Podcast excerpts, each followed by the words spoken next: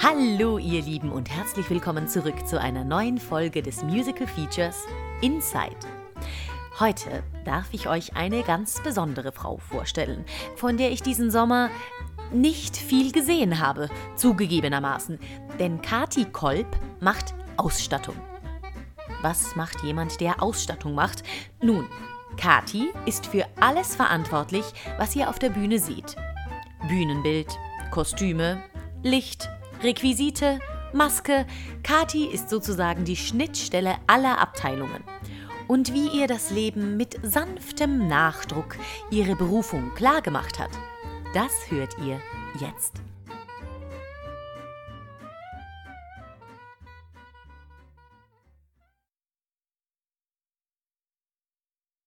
Gleich die erste Frage. Was, was ist deine Ausbildung? Was hast du gemacht? Hast, hast du, ist das eine Ausbildung? Hast du studiert? Was waren deine ersten Schritte? In, wie wird man Ausstatter? Ich habe Produktdesign studiert, also einen Designstudiengang gemacht Mhm. mit einer Spezialisierung auf Theater oder in meinem Fall ähm, auf Kostüm. Mhm. So diese ganze, ähm, früher hat man das glaube ich auch so ein bisschen Step by Step gemacht über Assistieren und Learning Ja. by Doing. Und ähm, so jetzt über die letzten Jahre oder Jahrzehnte gibt es eben immer mehr auch äh, Studiengänge an Fachhochschulen und an Kunstakademien. Und an meiner Hochschule kann man mittlerweile Kostüm und Bühne auch gekoppelt studieren. Ich hätte damals halt ähm, das beides hintereinander wegstudieren müssen. Aha. Deswegen habe ich halt dann mein Kostümdesign-Diplom gemacht. Und an welcher Schule In? Hannover habe ich. In Hannover? In, genau, im Fachbereich Design und Medien an der Fachhochschule Hannover Okay. habe ich studiert. Und da ist die Ausbildung eben so angelegt, dass du nicht so, nur so reine Entwurfstechniken machst, sondern dass du zum Beispiel mit den Schauspielschülern nicht nur Theaterprojekte machst, sondern du hast auch Theatergeschichte und Dramaturgie zusammen. Mit den Mhm. Moderdesignern hast du Schnitttechnik, mit den Fotografen, da hast du Fotografie, dann musst du Akt zeichnen in der freien Kunst. Dann kannst du mit der Musikhochschule zusammenarbeiten, mit der Filmklasse. Bei den Designern musst du Computerprogramme lernen. Also von Wow. daher bist du da relativ breit aufgestellt. Ja, und das ist mega. auch die gesamte Grundausbildung. Und nur dann halt eben in den Entwurfstechniken hatte ich dann halt eben Kostüm. Mhm. Also wie dein Spezialgebiet quasi. Genau. Kann man das so sagen? Crazy. Das Das, ist klingt ja mega interessant als Studium. War es auch. Ja. Finde ich. Also, und wie lang ging das? Ah, Das waren Regelstudienzeit zehn Semester, also Ja. inklusive Praxissemester, weil du musst dann auf jeden Fall auch ein Semester ans Theater und du musst mindestens ein Projekt machen, das mit irgendeiner Hochschule oder so realisiert wird, also Mhm. tatsächlich umgesetzt wird, wo du nicht nur was entwirfst und nähst und an die Wand hängst. Ja. Und ich habe aber ab dem Hauptstudium nur noch Projekte gemacht, die gespielt wurden, weil ich das einfach viel spannender fand. Ja. Und ich habe auch zwei Gastassistenzen am Schauspielhaus in Düsseldorf gemacht, Mhm. sodass ich dann insgesamt zwölf Semester studiert habe. Ja. aber dann äh, schon einen ähm, Assistenzvertrag in der Tasche hatte, bevor ich Diplom gemacht habe. Ja, mega. Und dann von da aus, nach der Assistenzzeit, habe ich dann halt auch angefangen, in Düsseldorf Sachen zu machen. Ja, Wusstest du schon immer, dass du das machen Nein, willst? ich wollte das überhaupt gar nicht machen. Ich habe das schon immer gemacht. Ich glaube, wir haben schon als Kinder irgendwie beim Abendessen jeden Abend unseren Eltern irgendwie einen kleinen Sketch aufgeführt und dabei ihre Schuhe getragen. Und ich habe schon immer meine Geschwister verkleidet. Ich habe schon immer Laientheater gemacht und da die Bühne gebaut und die Kostüme und mitgespielt, sogar auf Französisch und auf Tournee und sonst irgendwie. Und ich wollte das nie als Job machen, weil das immer so meins war. Ich habe noch Medizinertest gemacht und all irgendwie solche Sachen. Und irgendwie löste sich das dann aber nicht ein. Und dann habe ich ähm, ganz verschiedene Dinge gemacht und irgendwie habe ich dann doch eine Mappe gemacht und habe auch eine so eine ähm, ja so ein Praktikum gemacht in der Bühnenmalerei am Theater, weil Bühne natürlich auch meins war. Und ähm, ja, dann wurde ich in Hannover eingeladen und wusste auch noch gar nicht, ob ich das machen will. Und dann bin ich da auf, die, auf den Hof von der Hochschule einmarschiert und wusste, okay, wenn sie mich jetzt nehmen, dann mache ich's. Und sie haben dich genommen. Ja, und im Nachhinein fragt man sich, also es war doch klar, wie kamst du jemals auf die Idee, was, Was anderes, anderes zu machen? Du hast dein Leben lang noch nie was anderes gemacht. Aber Äh, für Ich den wollte Rest der nie- Welt war es schon klar, für dich noch nicht so na, ganz. ich wollte einfach nicht das, was mir so nahe ist, zum Beruf machen. Mhm. Weil du dann auch denkst, ach, und dann stresst dich das kaputt. oder, oder es läuft mal nicht so. Und Ja. manche Produktionen sind ja auch echt aufreibend. Ja. Aber du, ich meine, du hast es ja jetzt gesehen, hier ist es gerade extrem bei der Produktion, aber ohne Herzblut geht es ja Geht auch nicht, nicht. gar nicht. Und es Ja. verknüpft sich ja auch so, ja, dass du einfach also ich meine, es ist jetzt nicht so, dass Christopher und ich jetzt uns dann ständig anrufen und uns treffen würden. Ja, Ja. das, das konzentriert sich dann schon auf so eine Produktion. Mhm. Aber da ist man dann eben ganz eng miteinander und geht ein trinken und redet nicht nur über das Stück. Muss doch schwierig sein, wenn du das Studium fertig hast, dass du dann in einem Haus unterkommst, oder? Weil es gibt ja nicht viele Ausstatter. Da ist das Feld doch relativ eng, oder? Ja, es ist sowieso gar nicht so, dass du an einem Haus unterkommst, weil du bewirbst dich ja nirgendwo. Du kannst dann assistieren und in der Zeit lernst du natürlich nochmal relativ viel über den praktischen Betrieb am Theater, so diese ganzen Probenabläufe und wie bereitet man alles vor. Und du kannst den Regisseuren und den Ausstattern so ein bisschen auf die Finger gucken, wie Ja. machen die was, auch so technische Abgaben, wie funktioniert das dann. Das hast du natürlich dann für eine Bühne so noch nicht selber gemacht, ja, beim Kostüm. Gut, da da ist die Zusammenarbeit dann ein bisschen enger, aber das ist schon alles spannend, das zu beobachten. Und dann musst du einfach Leute kennenlernen. Eigentlich musst du Assistenten kennenlernen, Regieassistenten, die dann selber ihren Weg gehen und die dich dann mitnehmen. Okay. Da musst du deine Kontakte knüpfen. Und wenn die Regisseure den Weg nicht gehen, dann gibt es den Weg für nicht. dich auch nicht. Und ich habe ganz viele Kollegen, die was ganz anderes machen. Dafür gibt es Ausstatter, die vorher Modedesign studiert haben oder die was anderes gemacht haben oder die Innenarchitekten waren oder irgendwas ganz anderes. Das heißt, du arbeitest immer frei, Ja. nie fix so angestellt, sondern Genau. du bist äh, frei beruflich quasi. Ja, genau. Dein Job ist ein freiberuflicher. Genau. Okay. Du hast Schauspiel gemacht, äh, bist dann mit Christopher zum ersten Mal ins Musical gekommen. Was? Nee, nicht mit Christopher. Nicht mit Christopher. Vorher. Nicht mit Christopher. Sondern? Sondern, ähm, mit ähm, Christian Hockenbrink, lauter Christians und Christophers. Christian Hockenbrink ist ein alter ähm, Weggefährte von Christian Doll. Aha. Und ähm, die, äh, der ähm, ist ursprünglich auch Schauspieler und fing dann aber an, ähm, äh, Regie zu machen Mhm. und äh, suchte dann auch eine Ausstatterin und hatte eine, die Produktion gesehen, die ich mit Christian Doll zusammen gemacht hatte, als wir damals noch so zum etwas fortgeschrittenen Nachwuchs gehörten. Ja. Und ähm, hat mich dann damals angerufen, hat gesagt, oh, das hat mir gefallen, willst du mit mir was machen? Und dann habe ich mit dem zusammen, da haben wir die Eröffnung in Essen damals gemacht, Mhm. zusammen. Ja, und darüber, ähm, Von welchem Stück? damals haben wir äh, gemacht, ähm, äh, warte mal, jetzt muss ich kurz, ähm, Spring Awakening haben wir, ich, ähm, Prinz von Homburg haben wir gemacht. Und der hat aber dann im Jahr drauf ein Musical, das Nein, nein, sag bitte. also er hat im Jahr drauf ähm, dann äh, ein Musical äh, gemacht mit, äh, ähm, als dann Christian Gen nein, ach komm hier, das für die ganze Also, Ein nochmal von vorne. Als dann Christian Doll diese Intendanz übernahm in Bad Gandersheim, hat er eben den Christian Hockenbrink als Regisseur mitgenommen. Damals war ich in meiner ersten Babypause. ja. Und äh, der Christian ähm, hatte dann als Ausstatterin die Kollegin, mit der wir als Dreiergespann den Prinz von Homburg gemacht haben. Da hatte sie die Bühne, ich die Kostüme, er hat Regie gemacht. Und sie sollte dann da die Ausstattung machen. Und dann fiel die aus. Und dann riefen sie mich an, weil wir ja in jeder Konstellation schon zusammengearbeitet hatten und haben gefragt, kannst du das übernehmen, kannst du dir das vorstellen? Und dann haben wir halt damals einen Deal ausgehandelt, wie oft ich dann komme, weil ich gesagt habe, ich kann natürlich nicht die Nicht ganze Zeit da sein. Da war meine Tochter sieben Monate und ich hatte irgendwie drei Tage Zeit, mich zu entscheiden, ob ich das mache oder nicht. Wow. Ja. Genau. Und meine Familie hat dann gesagt, ja, okay, wir packen das. Und meine Mutter hat gesagt, ich fahre die letzten zwei Wochen mit dir dahin, wenn du ohne Unterbrechung dort bleiben musst. Krass. Und dann ähm, haben wir das da durchgezogen und meine Mutter hat die letzten zwei Wochen dann 16 Stunden am Tag Babysitting gemacht. Holla. Das war auch irgendwie die mega Hardcore-Nummer. Da, wurde, da war die Kleine dann ja neun Monate. Das war dann echt so, morgens um sechs aufstehen, stillen, um neun irgendwie zum Theater, dann irgendwie den Tag über unterwegs, dann abends um neun stillen wieder zur Probe, dann um zwölf stillen, um drei stillen und um sechs wieder aufstehen. Um Gottes Willen, ja Wahnsinn. Das geht ja ohne, wenn deine Mama nicht da gewesen Nee, wäre. nee, natürlich gar nicht. gewesen. Aber ich Also hätte die auch nicht zu Hause lassen können, ja. Yes, das ja Aber das ist wow. auch so was, von da aus kann es dann nur noch besser werden. Und was ist für dich der große Unterschied, eine Ausstattung für ein Musical zu machen oder ein Schauspiel? Mm, Naja, im, Schauspiel sind, arbeitet man oft, ich will jetzt nicht sagen moderner, aber ein, ein Musical ist oft in dem Sinne klassischer, dass man, dass es ein gewissen Realismus hat. Ja? Also mhm. wenn ich jetzt zum Beispiel Evita mache, dann mache ich Evita, dann mache ich keine Maßmännchen und auch keine Kunstfiguren. Ja. In dem Fall ist es natürlich extrem, weil man dann natürlich auch wirklich das große weiße Kleid und so dann machen möchte, weil die Leute das sehen wollen und weil man aber auch selbst sagt, was soll das? Es ist eine realistische Figur. Ja? ja. Aber jetzt zum Beispiel auch bei AIDA, man macht das da nicht eins zu eins ägyptisch man sucht mhm. da seinen Weg, weil man auch gerade sagt, beim Open Air, das funktioniert nicht und man will das auch vielleicht nicht zum 700. Mal mit ägyptischen Kostümen haben, aber man, man bleibt ja immer noch irgendwie an so einem Thema dran. Mhm. Es muss immer irgendwie ein bisschen bunt und opulent sein und das hat so einen gewissen Realismus. Und am Schauspiel hast du viel Produktionen, die so ganz runtergedimmt sind, also wo dann wirklich die Leute zerfetzte Anzüge tragen, sich mit Kunstblut beschmieren oder wir haben uns schon mit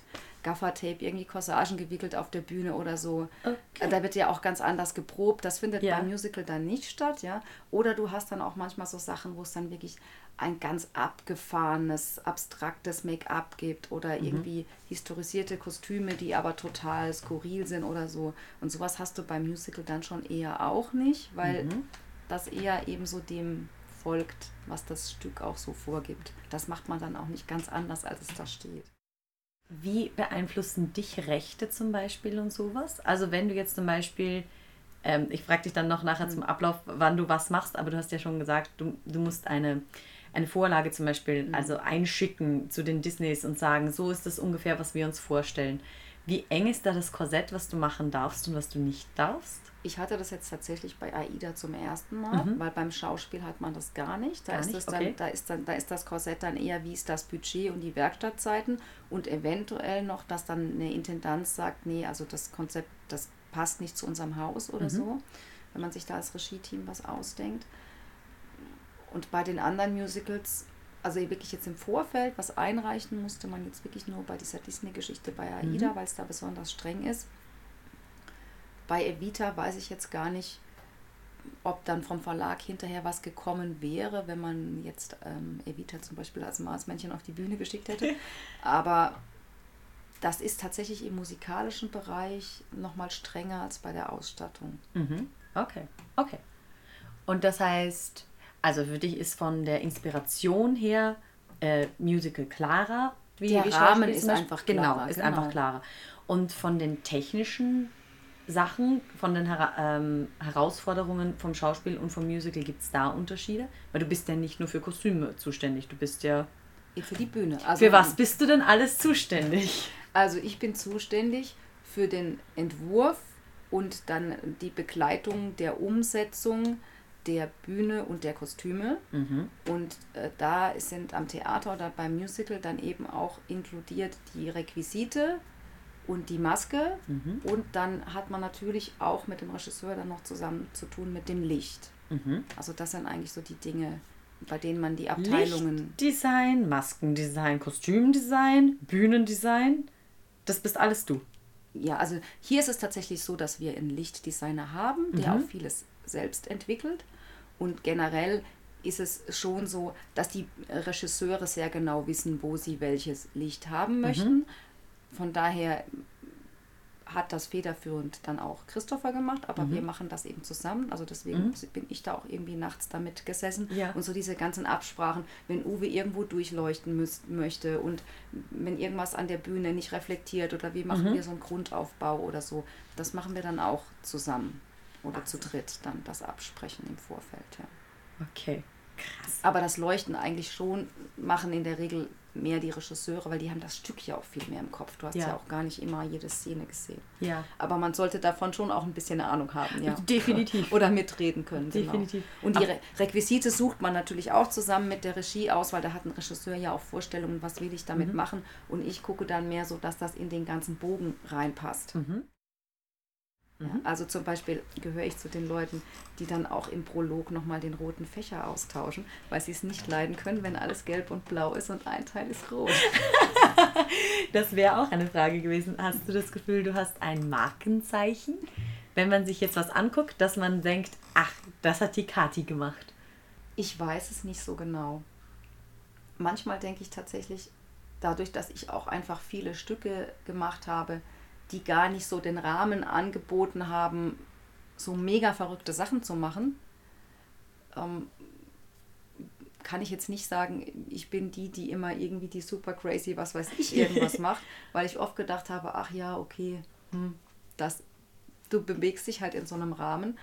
Aber ich glaube, was mein Markenzeichen ist, ist schon, dass ich sehr, ähm, wie meinte das äh, eine Kollegin letzt zu mir, ich habe immer so eine klare Linie oder irgendwie mhm. so einen mhm. Bogen. Mhm. Und ich habe immer ganz gerne eine gewisse Klarheit. Ich mag es nicht, wenn es zu kleinteilig wird. Ich mag gerne große Bilder oder ich mag überhaupt gerne Bilder erzählen. Ich mag gerne Farbwelten erzählen, dass sich irgendwie Figuren entwickeln und dass sich Gruppen voneinander abheben ohne großes Tütteltü. Mhm und dann eben einfach, dass man dann noch mal immer noch mal dran schraubt, mhm. bis das irgendwie stimmt. Jetzt die große Frage: Wo fängt deine Arbeit an? Wann hört deine Arbeit auf? Was ist der, der erste vom Anruf, den du bekommst? Möchtest du Ausstattung machen? Was sind deine Schritte übers Jahr, halbe Jahr? Von welchem Zeitraum sprechen wir da? Was passiert in der Zeit, in der du arbeitest? Und wann sagst du so, ich lege alles nieder, jetzt bin ich fertig.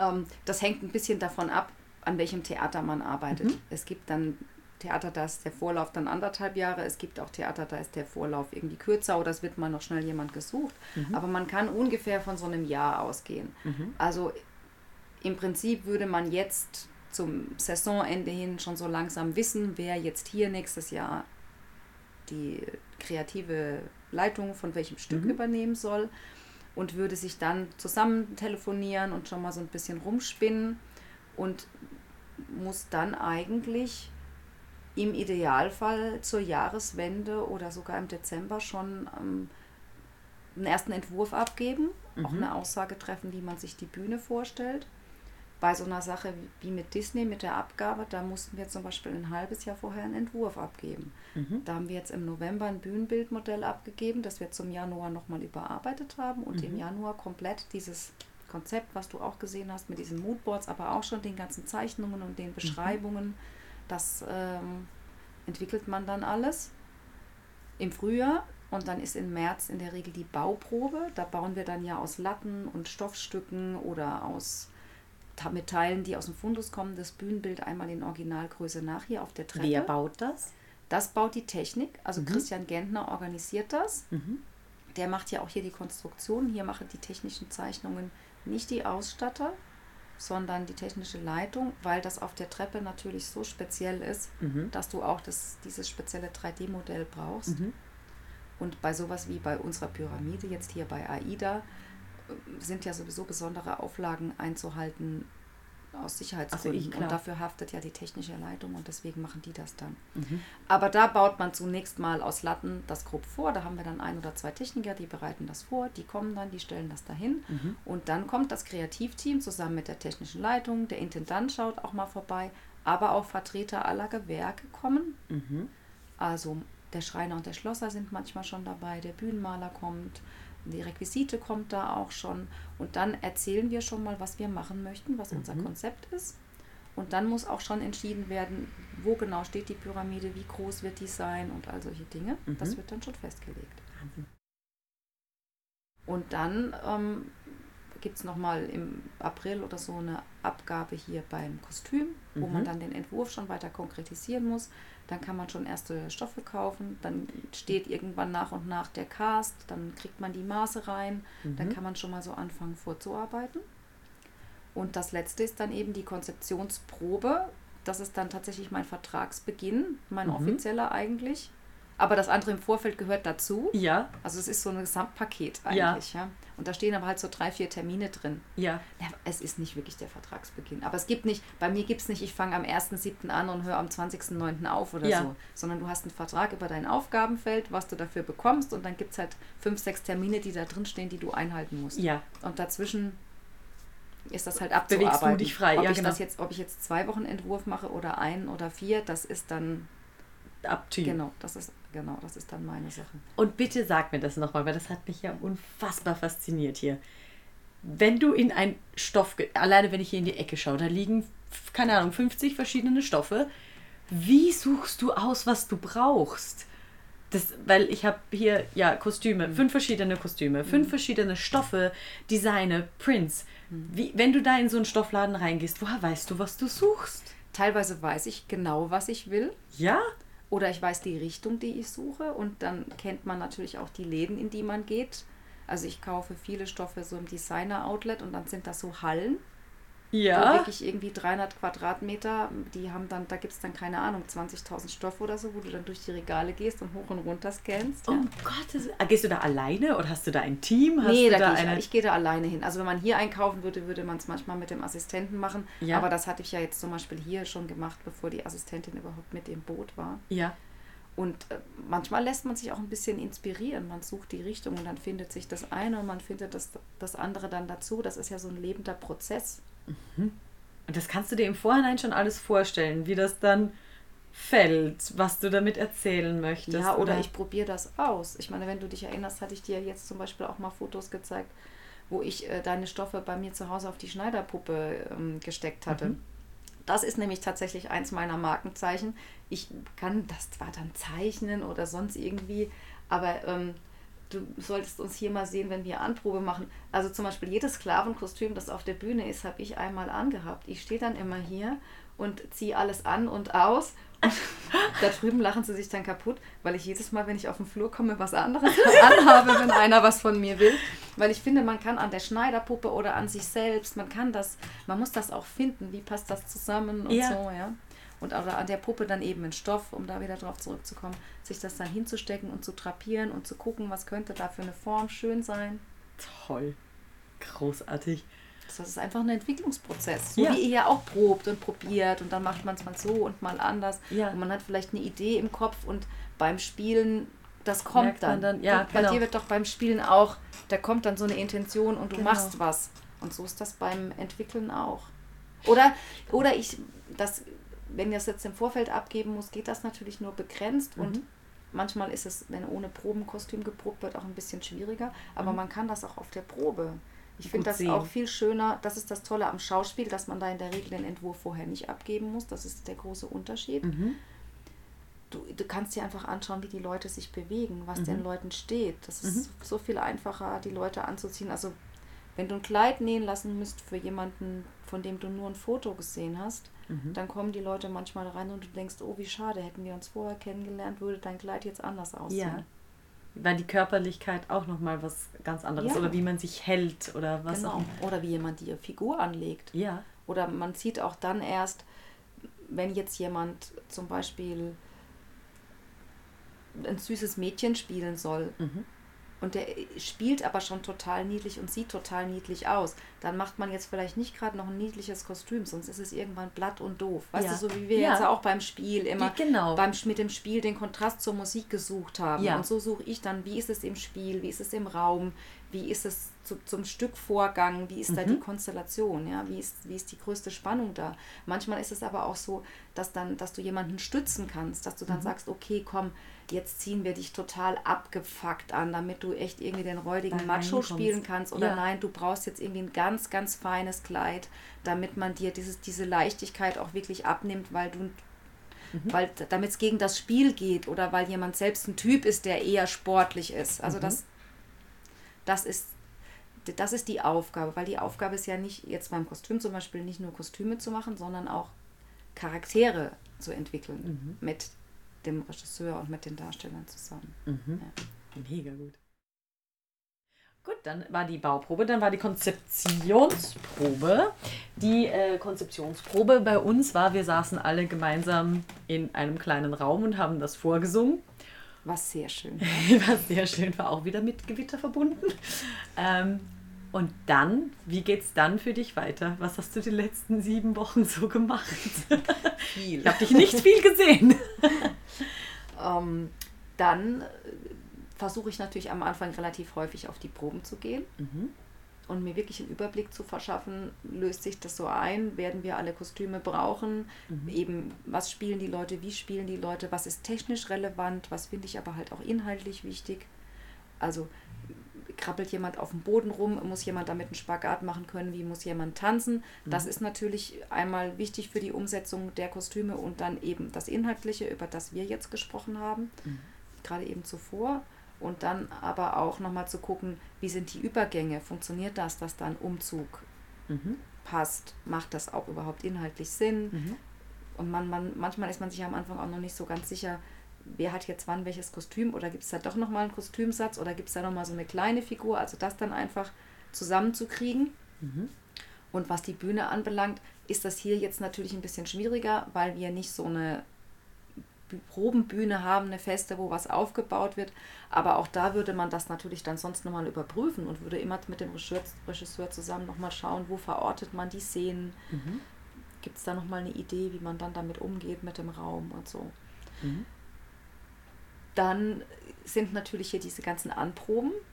Mhm. Da muss man die restlichen Stoffe ran schaffen, die Assistenten vereinbaren die Anproben, dann probiert man das alles an. Dann habt ihr ja aber nicht nur geklete, genähte Kleider, sondern ihr habt ja wirklich äh, vom Schlüpper bis, äh, bis zum Haarband. Mhm. Ähm, das kommt ja alles von uns. Also das heißt, jedes Teil, das es hier gibt, muss aus dem Fundus rausgesucht werden, muss recherchiert, bestellt oder gekauft werden.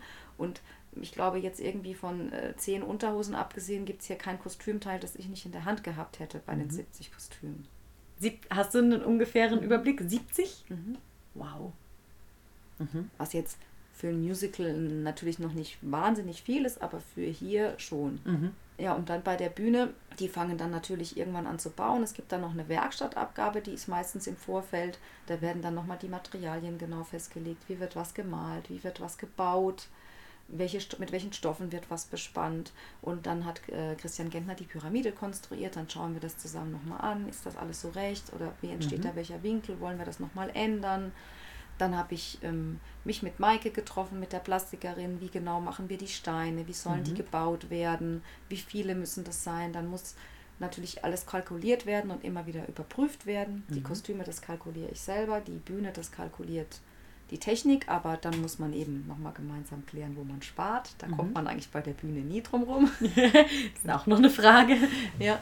Und ähm, dann mit der Requisite ist man natürlich dann zusammen mit der Regieassistentin immer in Kontakt, was wird gebraucht, was wird nicht ge gebraucht. Mhm.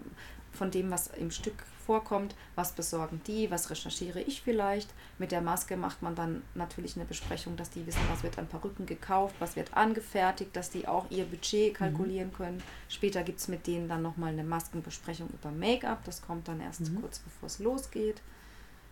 Ja, und so ist halt, ist man eigentlich mit allen Abteilungen im ständigen Kontakt. Wahnsinn, du bist ja, die, ja quasi die Schnittstelle für alles, oder? Ja, genau. Das Dass ist sich alles Job. koordiniert. Die Schnittstelle und dann halt eben die, die ähm, inhaltlichen Entscheidungen dann zu treffen, ja. Mhm. Gut, das heißt, ähm, die Bühne steht, du hast mitgeholfen, die Materialien auszusuchen, die Kostüme sind ungefähr alle da, wo sie hin müssen. Was passiert als nächstes für dich? Naja, eigentlich, bevor all das eigentlich diesen Stand erreicht hat, fangen ja. dann die Endproben an. ja. Ja, man muss natürlich immer versuchen, auf dem Stand zu bleiben, was ist fertig und immer bei den Abteilungen nochmal reinschauen, mit allen in Gespräch bleiben und, und kommunizieren, was ist fertig, was ist nicht fertig und dann geht das halt halbfertig erstmal auf die Bühne und rückt mhm. dann so nach und nach zusammen. Und dann macht man eben Kritik. Also man sieht auf, auf der Bühne, was funktioniert, dann kommen die Darsteller und sagen, das funktioniert für mich nicht mhm. weil, oder das funktioniert gut auf der Bühne mit dem Umgang. Dann mhm. sieht man selber, das ist noch nicht fertig, das funktioniert nicht, das ist toll. Mit dem Regisseur ist es genauso, das gefällt ihm, das gefällt ihm nicht. Mhm. Und dann macht man halt nach jeder Endprobe immer wieder Kritik mit allen Abteilungen. Die stehen dann immer schon alle so und warten so. Die Maske will wissen, was machen wir. Die Gewandmeister wollen das wissen. Ja. Und Wie viele Abteilungen sind das ungefähr, mit denen du dann nach jeder Probe noch reden musst? Die Maske, die Kostümabteilung, die Technik bedingt, be bedingt ja. ja. Die Requisite natürlich. Und dann treffen wir uns zum Leuchten, ja. Mhm. Wobei das geht ja dann so ineinander über. Also mit Jenny, die macht dann auch eben wie ein Feedback für die Requisite. Mit Christopher macht man das Leuchten, also mhm. mit Regie und Regieassistenz. Mhm. Und dann aber eben auch, dann treffe ich mich immer nochmal mit der Plastikerin und mit dem Bühnenmaler. Was hat geklappt, was hat nicht geklappt. Mhm. Oh Gott, die Steine sind weiß geleuchtet. In dem Fall, was machen wir? Ja. Das halt alles anstoßen. Mhm. Und die teilen dann wieder die Leute ein, die sich dann um diese Sachen kümmern. Quasi. Teilweise macht das dann die technische Leitung, mhm. teilweise ist es aber hier so, dass wir dann eben direkt kommunizieren können. Mhm. Okay. Dass du dann eben noch, dann gehst du halt, eben- hast du halt eben nicht nur die Gewandmeister, sondern du hast auch noch die und, und den technischen Leiter, sondern du hast auch noch den Plastiker und auch noch die Garderobieren und auch noch den Bühnenmaler, zu Mhm. denen du selbst gehst und mit denen du Sachen besprichst. Mhm. Dann ist die Generalprobe. Dann ist die Generalprobe und dann ist es, also zuvor ist es eigentlich so, es gibt immer irgendwann den Punkt, wo es anfängt, sich einzulösen. Und der ist Mhm. immer ganz schön, weil es ist immer so, oh Gott, das ist noch nicht fertig, das ist noch nicht fertig, dann ist irgendwie alles Chaos. Und an einer Situation so wie hier denkt man immer, oh je, bezieht sich das alles noch zusammen? Und dann sitzt man in irgendeiner Endprobe und sitzt davor und ist erst, wenn man nicht mehr 50.000 Sachen aufschreibt, sondern nur noch 10.000. Und dann guckt man hin und denkt sich, ach Mensch, das wird ja echt ganz schön. Und dann freut man sich so. Ja? Und das ist schon mal irgendwie toll. Und dann rödelt man halt weiter. Und dann kommt so der Moment, wo man loslassen muss. Mhm. Weil, man sich sonst in Details Nein, wo man verliert. der Moment, weil man es einfach dann abgeben muss. Mhm. Weil dann klar ist, wenn jetzt irgendwo die Hose reißt, dann wird das natürlich auch heute noch gemacht. Und wenn Mhm. jetzt gestern einer gesagt hätte, es geht jetzt irgendein Teil gar nicht, dann macht man da noch was dran. Aber das, woran ich gerne noch was machen möchte, das ist dann, das ist dann einfach vorbei. Also zur Generalprobe muss alles da sein, was technisch funktioniert. Mhm. Und wenn ich jetzt heute irgendwie noch äh, an einem Kostüm drei Flecken drauf gemalt hätte, was die Darsteller nicht mehr irritiert, dann könnte ich das natürlich noch machen. Aber eigentlich ist nach der Generalprobe wirklich bleiben nur noch so zwei, drei Korrekturansagen übrig. Mhm.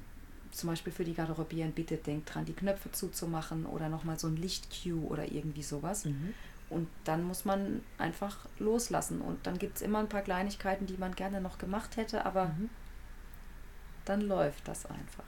Sehr Und dann muss man halt noch aufräumen. Und da muss man auch aufräumen. Das ist eben das, was jetzt hier das sind all diese Kisten, in denen wir gerade sitzen. Ja. Drei kurze Fragen noch. Erstens, nimmst du dir irgendwas mit? Hast du irgendein Andenken, was du, ähm, wenn du eine Produktion fertig hast, drehst du dich dann um und sagst, so, das ist jetzt abgespielt, nächstes Projekt oder hast du irgend, hast du ein Ritual oder hast du was, was du dir mitnimmst oder Ich habe ein Buch für jede, ganz klassisch, auch wenn man mittlerweile viel am Computer macht. Mhm. Ich habe noch ganz klassisch so ein DIN A4 Ringbuch, in das man, ja du kennst es, ich kann ich find's toll. in das äh, ich, ähm, äh, da habe ich auch so ein System entwickelt, was wo ist und da habe ich alle Bühnenpläne drin, äh, alle Entwürfe. Ich habe da, aber mal- da mache ich auch meine Notes rein, da Mhm. klebe ich alle Schildchen und Stoffstücke rein, alle Anprobenfotos und so weiter. Und das ist das, was übrig bleibt. Alles misste ich dann aus und da mache ich das Gummiband zu und stelle das bei mir auf dem Dachboden ins Regal. Toll, mega toll. Und irgendwann, keine Ahnung, wird irgendwer diese Dinger dann vielleicht mal verbrennen oder so. Nein, oh Gott, dann bitte mir schicken, weil ich finde die super. Ähm, wie wird das Budget aufgeteilt tatsächlich? Machst, au- machst das du oder wer macht das? Also das Budget festlegen tut das Haus, weil Mhm. natürlich eine größere Produktion kriegt ein bisschen mehr Budget, zumindest als eine kleinere Produktion. Mhm. AIDA ist jetzt zum Beispiel die Produktion mit dem großen Budget, Mhm. was nicht heißt, dass das Budget groß ist. ja. Und dann hat man in der Regel, wenn man ein Gesamtausstattungsbudget hat, eine ein Drittel, zwei Drittel Lösung. Das Mhm. bedeutet ein Drittel Kostüm, zwei Drittel Bühne, weil natürlich die Bühne immer wahnsinnig viel mehr kostet, Mhm. weil die Dimensionen der Materialien einfach viel Mhm, größer klar. sind. Ja. Und davon sind aber nur die Ausgaben zu bezahlen. Also das Personal kommt über das Haus, die sind ja Mhm. fest angestellt. Da hast du dann Werkstattzeiten. Mhm.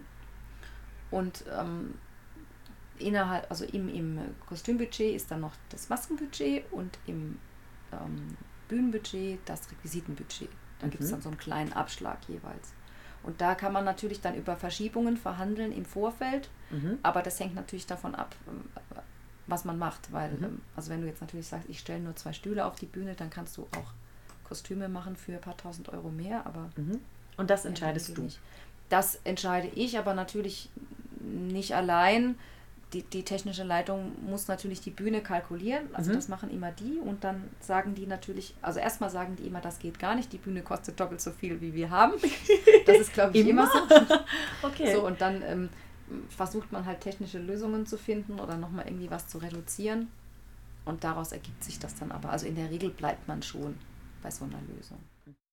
Und meine letzte Frage ist, was ist für dich persönlich, also deine wievielte Produktion in Schwäbisch Hall ist das jetzt?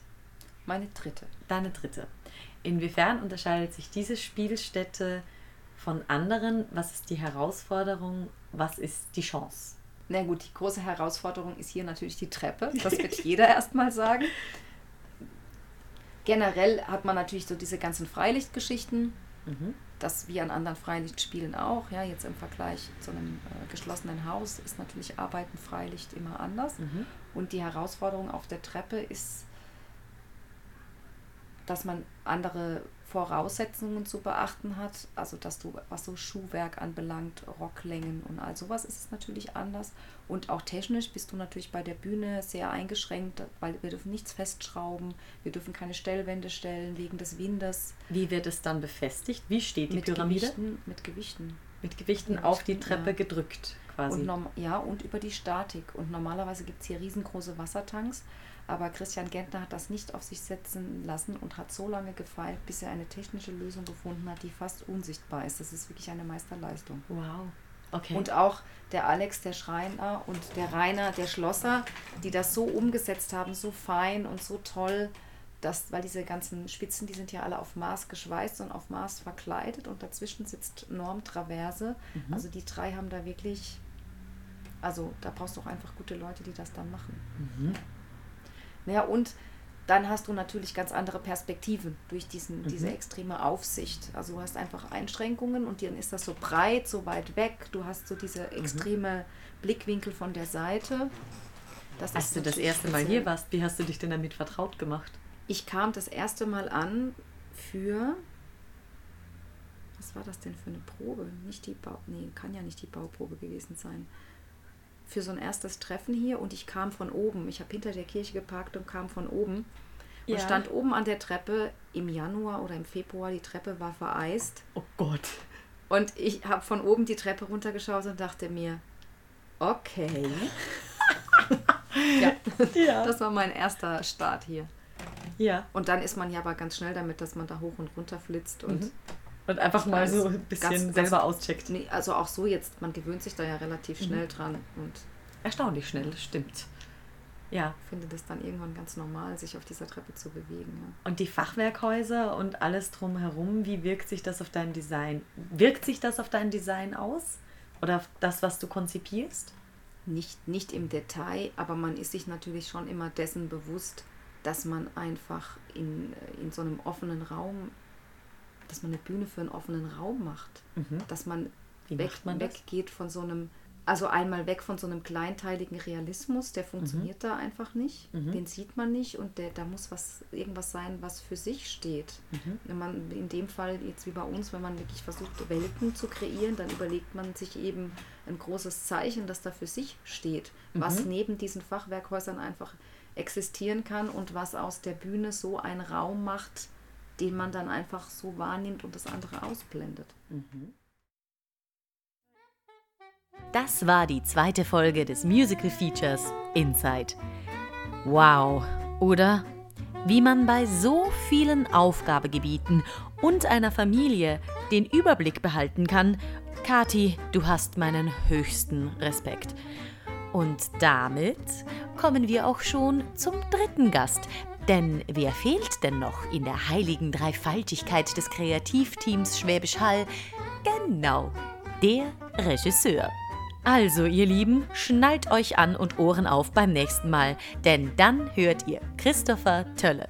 Seid mit dabei, ich freue mich auf euch. Also, bis dann!